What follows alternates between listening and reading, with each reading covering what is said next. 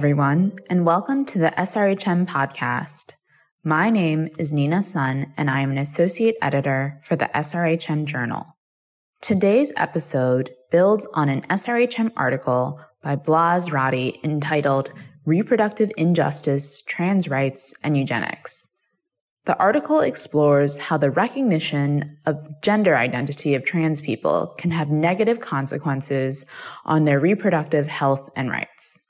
The conversation you're about to hear features Professor Blas Radi, Dr. AJ Lowik, and is moderated by Avery Everhart, who is a researcher working at the intersections of health, social, and spatial sciences with a particular focus on the health and human rights of transgender and gender diverse communities around the world. She's the co-founder of the Center for Applied Transgender Studies and is in her final year of a PhD program at the University of Southern California. We hope you enjoy this episode.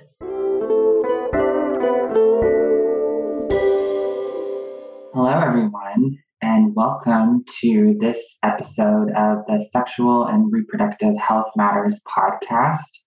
We're going to be focused on transgender rights, reproductive justice, and eugenics based largely in conversation with Blas Radi's recent article in the journal. So I'm going to jump right in for the sake of time to make sure that we can get to both of our esteemed speakers in response to this prompt. So I'm joined, as I mentioned, by Blas Radi, who is a philosopher and a trans activist based in Buenos Aires, Argentina. And I'm also joined by Dr. AJ Lowik, who is a scholar, researcher, instructor, and consultant based in Vancouver, Canada, working in the area of trans reproductive life and health. And I'm really excited to be in conversation with you both and really, really just grateful for the opportunity to have this conversation. So, to start and jump right in, trans rights are often framed in terms of a debate by anti trans activists. And one of their sticking points is the question of language. So things like you can't say woman anymore or biological sex matters, etc. And in particular, this shift from women as a category in law, in theory, in social movements to birthing people or people who can become pregnant is sometimes controversial. How do each of you respond to this? What examples from your work, either in law or policy or in social movement work and community organizing, could you share related to this question of inclusive language? Thanks a lot, Avery, for the intro. It's great to see that my paper has brought an opportunity to discuss these topics, and I am very excited to share this conversation with you both. As for your question, I could separate here two related phenomena, which are two political intervention strategies. First, linguistic intervention strategies. They search for a genderless language. Spanish as a Romance language distinguishes the grammatical gender of animate nouns, and gender is also marked in adjectives. So gender has a very evident presence in communication. Second, the creation and transformation of concept.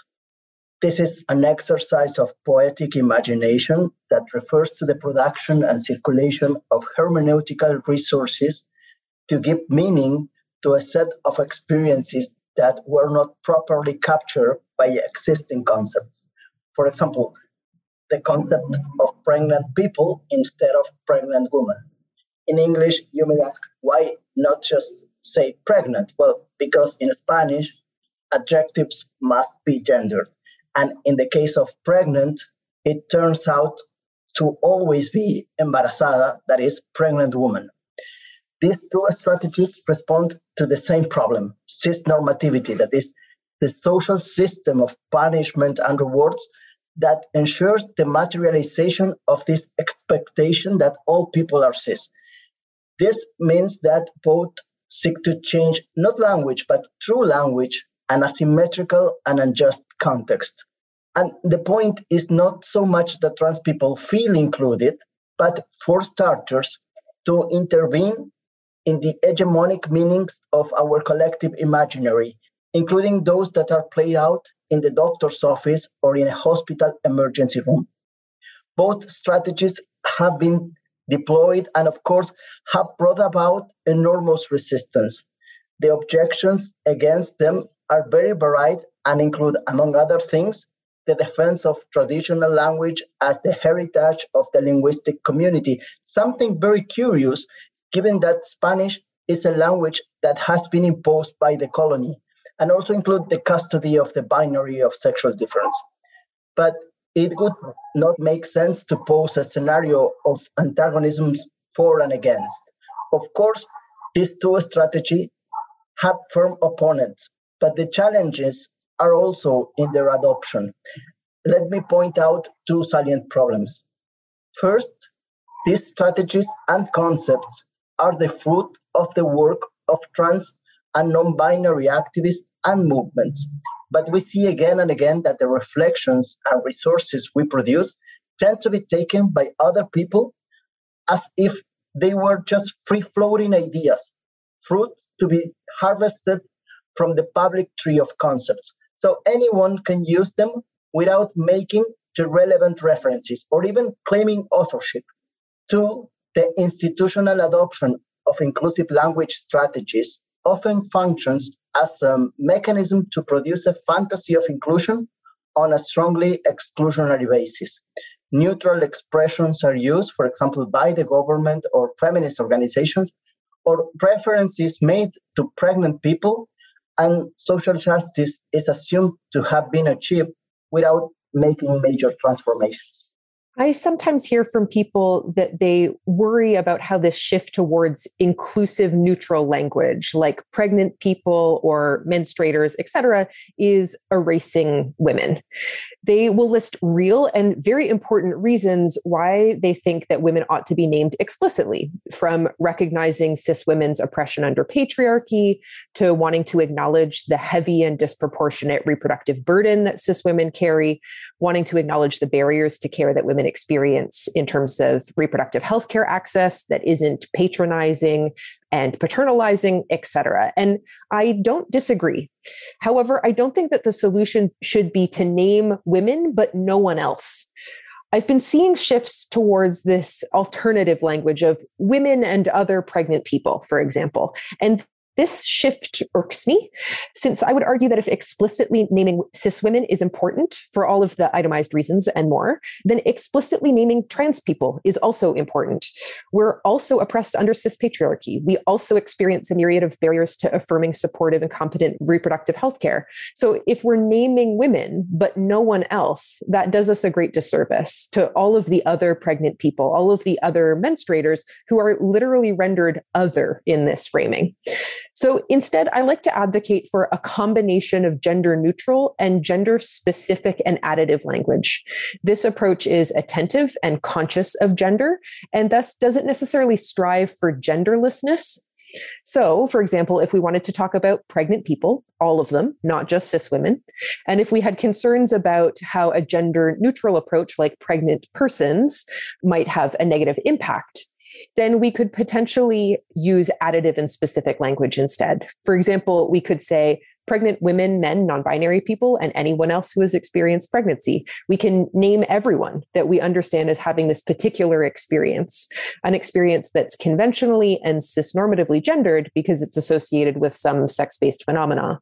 Then and therefore, and thereafter, rather, we can say pregnant people, having first established that we are using this language expansively and inclusively, and then we could thereafter talk about different subcategories within this group. We could talk about pregnant women, or we could talk about pregnant non binary people. We could be more specific, having established what we mean by pregnant people in the first place if we concede that there are issues of erasure occurring via the use of neutral language, and indeed here in Canada in 1928, the Supreme Court ruled that women were not persons according to the British North America Act. This decision was reversed in 1929, and women were thus established as persons. But if we want to be attentive to this history and we are cautious about the use of gender neutral language for any number of reasons, the solution is not to revert back to cis normative gendered language that includes includes or excludes rather trans people. The solution is not to just say pregnant women, because that contributes to its own dangerous and harmful erasure of another group of structurally marginalized minoritized people. I don't see this as an either or issue, but rather as a yes and issue. Reproductive justice is about cis people, certainly, but it's also about trans people. And we need to see reproductive justice and equity as our common goals rather than allowing ourselves to be divided on the basis of shifts in language. Wow, what a fantastic entry point. And thank you both for those really thoughtful responses to a really open ended prompt. Having now sort of addressed this core issue about language and inclusion at the level of language and what we mean by inclusion and what language does, I want to get a little bit more directed and, and practical and ask about specific concerns that you might have in the context in which you work this could be geopolitical, cultural, socio legal concerns. But I want to know from both of you how are the social movements for trans rights and for reproductive justice influenced or shaped by those really specific concerns in the geographic context in which you both work? Among the challenges I find in Argentina are some chronic problems of the health system and others that respond to the current political situation. First, the underfunding of the public health system and the lack of supplies. Second, the geographic barriers that make health services, and in particular, health services that guarantee reproductive rights, not equally accessible throughout the country. Third, inadequate training of health professionals and all relevant personnel. At present, the most up to date initiatives in sex education continue to rely on ideas of sexual difference as a biological fact. Fourth, the conservatism and fundamentalism of health professionals, which of course is related to the previous point. Fifth, the eagerness of feminist movement and the state to show that reproductive rights of trans people are already covered because we have a gender identity law which does not refer to reproductive rights at all, or because the relevant legislation and official documents on abortion use inclusive language. Sixth, the cooptation of social movements by the state. Seven, de facto priority given to rights, and above all, to the text of the laws that enshrine them at the expense of the corresponding obligations and the lack of monitoring and accountability mechanisms that could ensure that those obligations are fulfilled. Eight, the reduction of the catalog of reproductive rights to the right to abortion. This is something that has been seen in feminist activism in recent years and that unfortunately has had a lot of impact in our movements trans movements have stepped up in favor of legal abortion for trans and non binary people. And sometimes that's it. Questions of family planning, of reproductive technologies, even forced sterilization, and the right to retain our fertility are left out. But they have not disputed the reduction of reproductive rights to the right to abortion. In Canada and the United States, we have something called conscientious objection, which ostensibly allows a healthcare provider to not provide certain kinds of healthcare due to their own personal beliefs.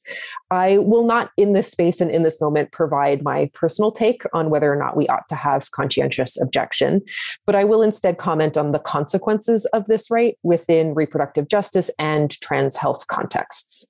In both Canada and the United States, we see healthcare providers refusing to provide abortion, emergency contraception, IUDs, tubal ligation, hysterectomy, etc.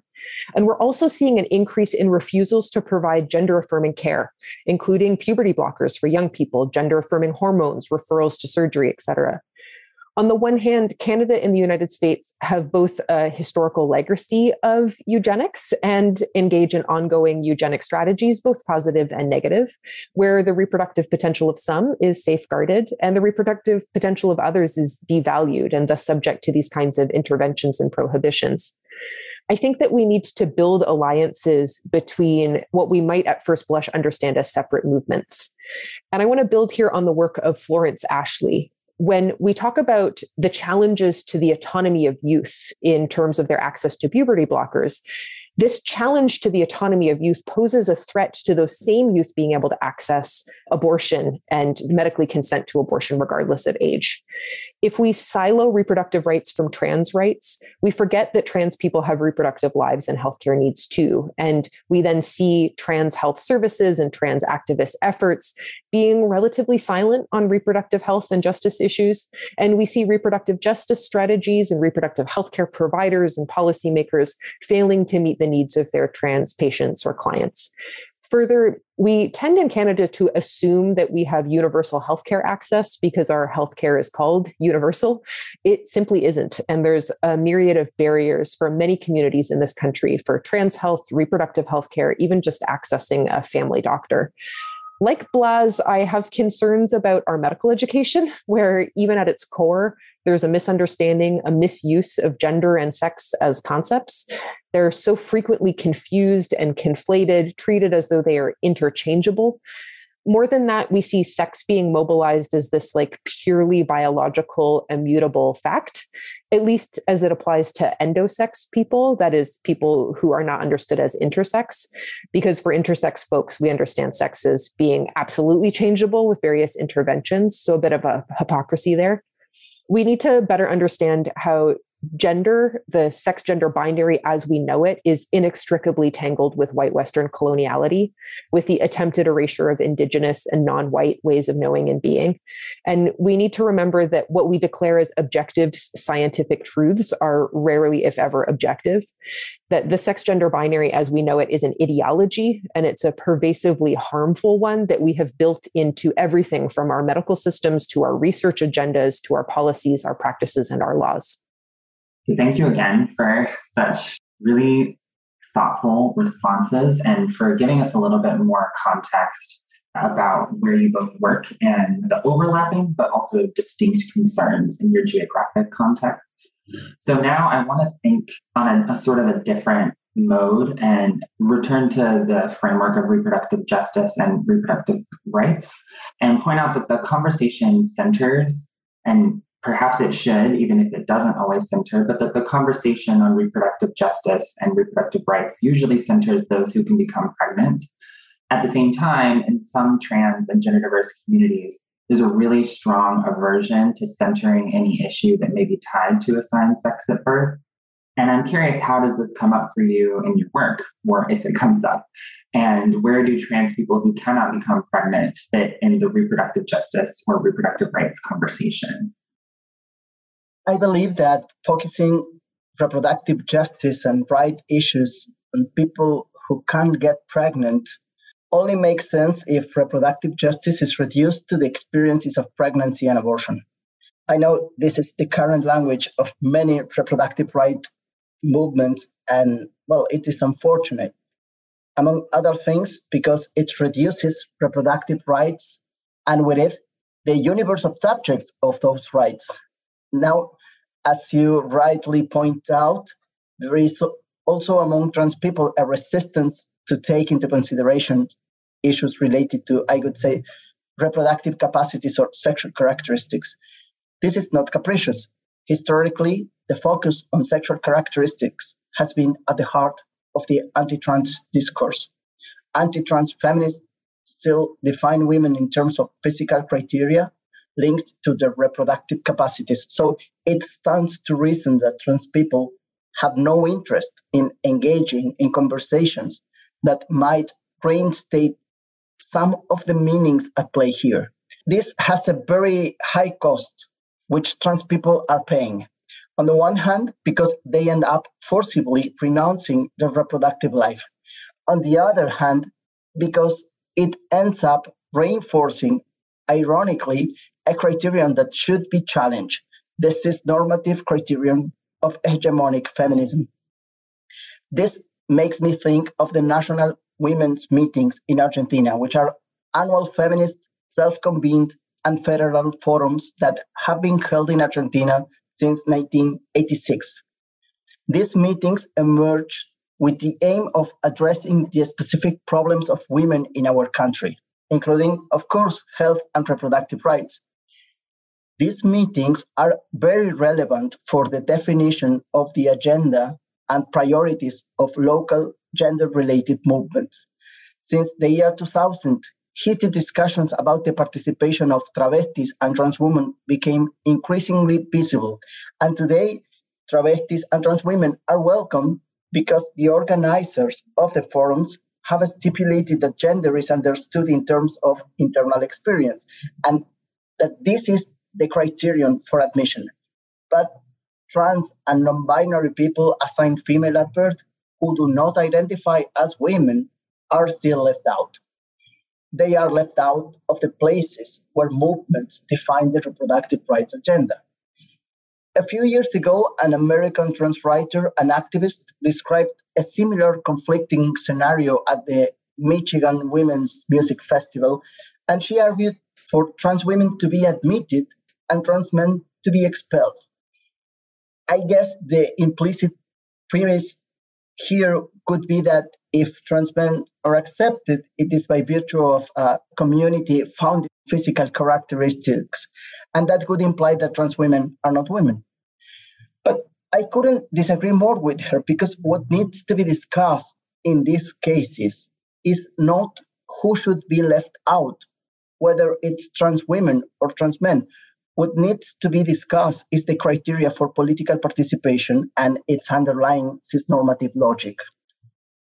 In my response to this question, I'd really like to highlight the work of Micha Cardenas, in particular, her paper, Pregnancy Reproductive Futures in Trans of Color Feminisms.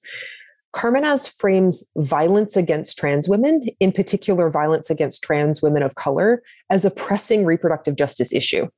She argues that since trans women of color are disproportionately affected by violence, are disproportionately murdered, that they are unable to live, quote, long enough to realize their dreams of having children, end quote. I think we need to think about all of the inequities that exist, and not just for people capable of pregnancy, but for all people our reproductive justice movements, efforts, research, law, policy reform will only be improved if we both bring the most marginalized to the center of our consideration and if we think in expansive and intersectional ways not being able to live long enough or not being able to live a life that isn't focused surely on surviving is a reproductive justice issue that we ought to carefully attend to for the sake of trans women, trans femmes, non binary folks, and really for anyone who experiences violence in disproportionate ways.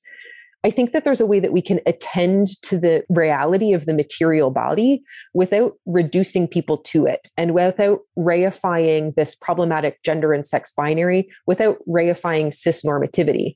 Reproductive justice is actually an issue that affects all of us, regardless of the body that we live in and regardless of how we identify. Wow, yet again, this, this whole time that both of you have been speaking, I'm kind of like snapping and clapping in the background, just really, really thoughtful and thought provoking answers. So I really appreciate it. And I think that since we're getting near the end, it's the perfect time to pose a question that I've sort of had on the tip of my tongue the whole time.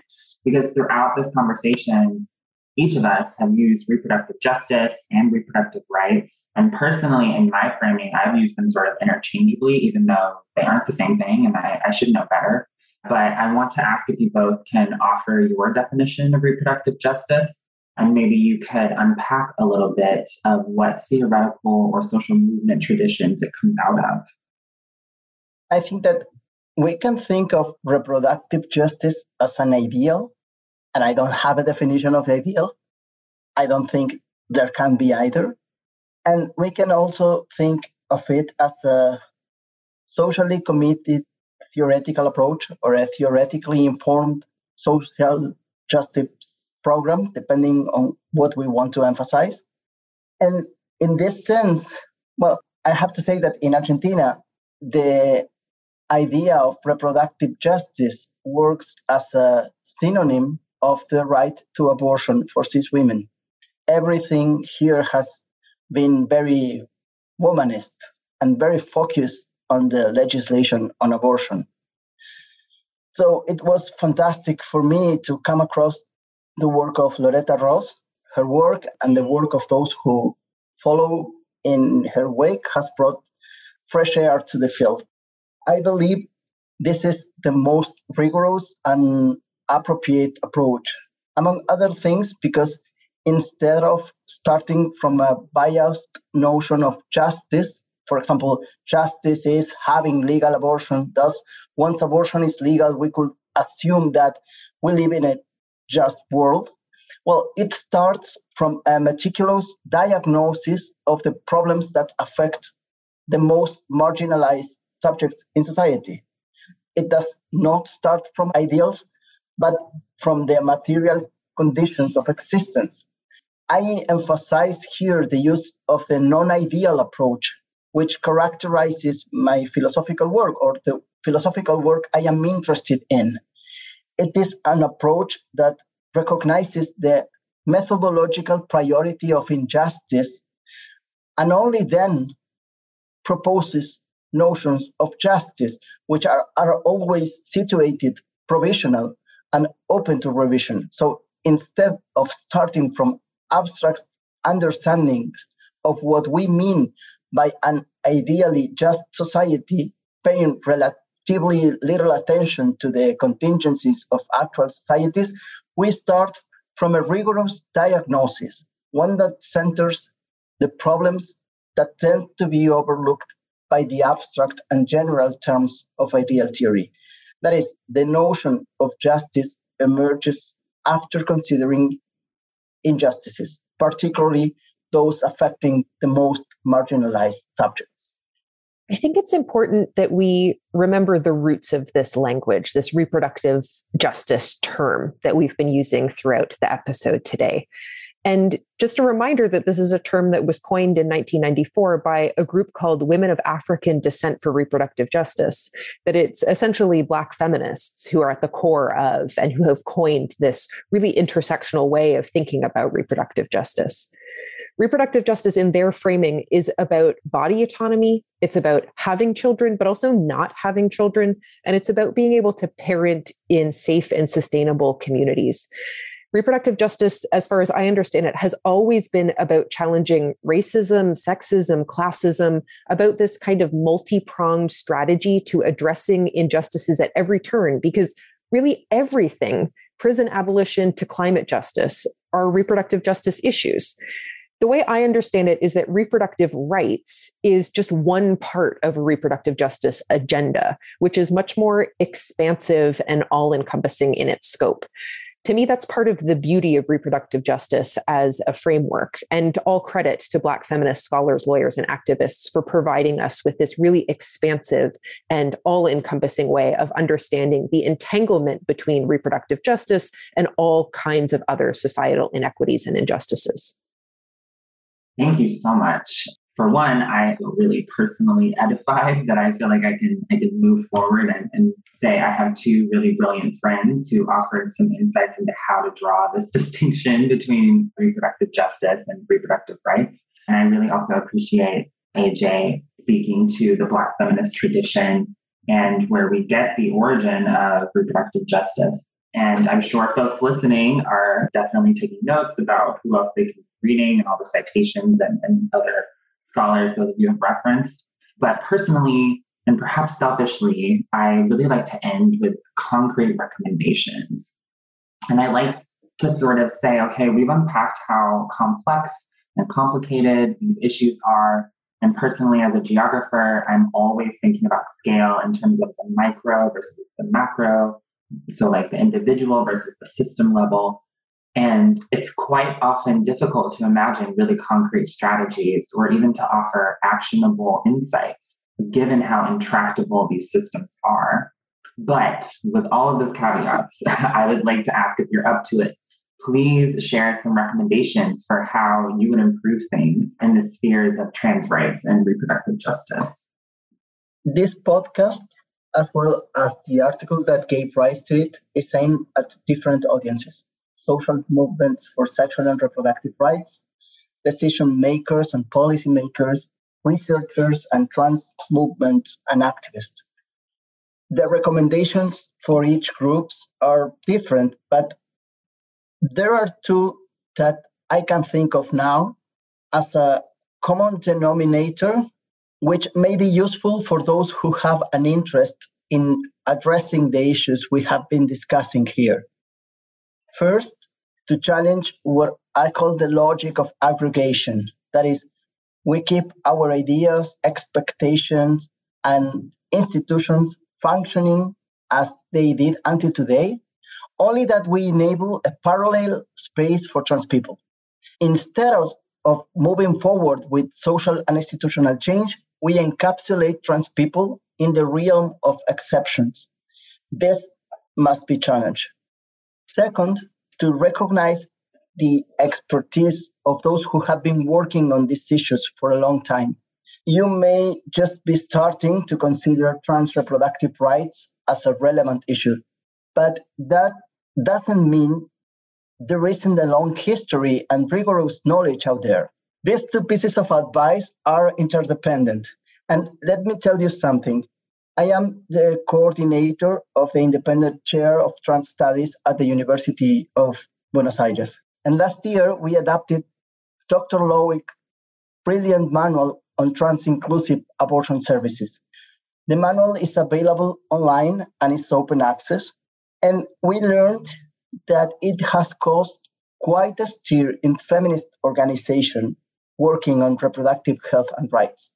In some cases, it raised internal discussions because some wanted to simply add it to the organization's digital library and even promote it in the name of trans inclusivity, while others argued that in light of this context, all the work of the organization should be reviewed.